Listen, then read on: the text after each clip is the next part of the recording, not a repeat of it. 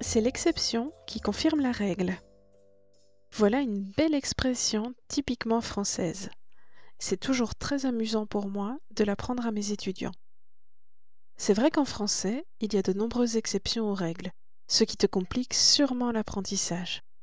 T'inquiète pas, c'est difficile pour nous aussi. Tu en veux quelques exemples? Les mots qui se terminent en E, comme feu, ont un pluriel en X.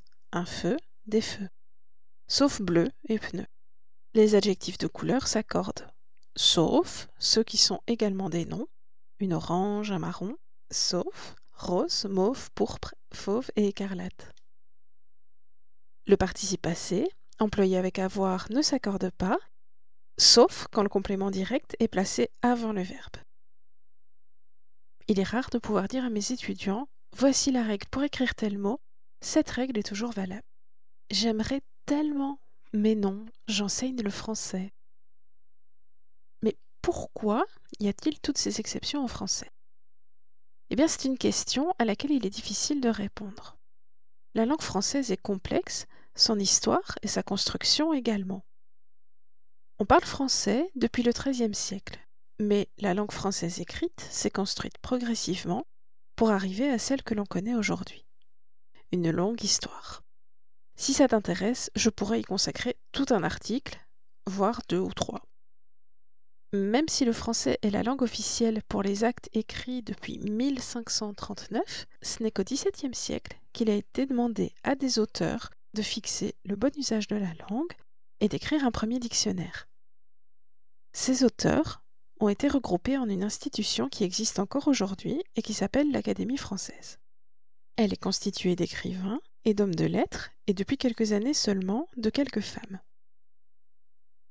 Les premiers académiciens ont réalisé un travail énorme sur la langue. Ils ont débattu pour savoir quelles règles conserver, quelle orthographe choisir pour chaque mot en fonction de son origine. Dans ce long travail académique, ils ont parfois fait des erreurs, ils étaient humains. Certaines absurdités du français viennent d'oubli de leur part. Lorsqu'on a listé des mots liés à une règle dans un dictionnaire, on en a oublié une partie.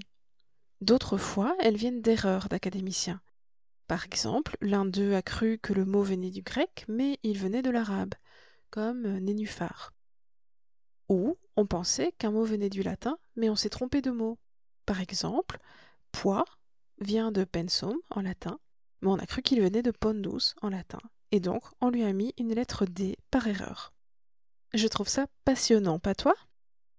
Par ailleurs, même sans tenir compte de toutes ces erreurs, la construction de la langue française s'est faite dès le départ avec une volonté de la complexifier et avec un attachement aux anciennes orthographes, dans le but, comme le disait Mézeray, un académicien, de distinguer les gens de lettres d'avec les ignorants et les simples femmes. Et oui, on s'est parfois trompé, mais on a aussi choisi de rendre la langue complexe.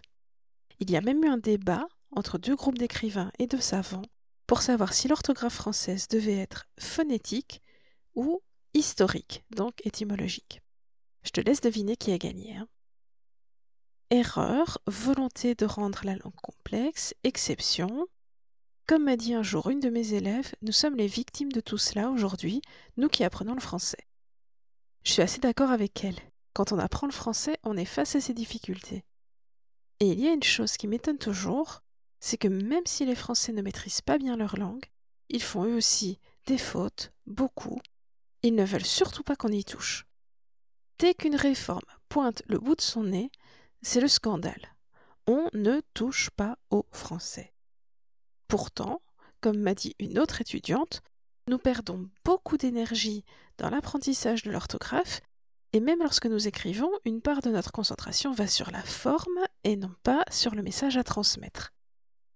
Mais c'est comme ça. L'orthographe française a un côté sacré. Les petits Français grandissent donc avec cet héritage et de nombreuses exceptions à apprendre. Certains te diront que c'est ce qui fait la beauté de la langue française ou ce qui la rend mystérieuse. D'autres militent pour la réformer ou la rationaliser. Les exceptions dans la langue sont si fréquentes qu'on trouve logique la phrase c'est l'exception qui confirme la règle et on l'utilise couramment en la prenant au premier degré. Il fait toujours beau le 14 juillet, mais pas cette année. Ah oui, mais c'est l'exception qui confirme la règle. J'ai toujours eu des bonnes relations avec mes collègues, mais avec Valérie, ça passe pas. hein. Oui, ben c'est l'exception qui confirme la règle.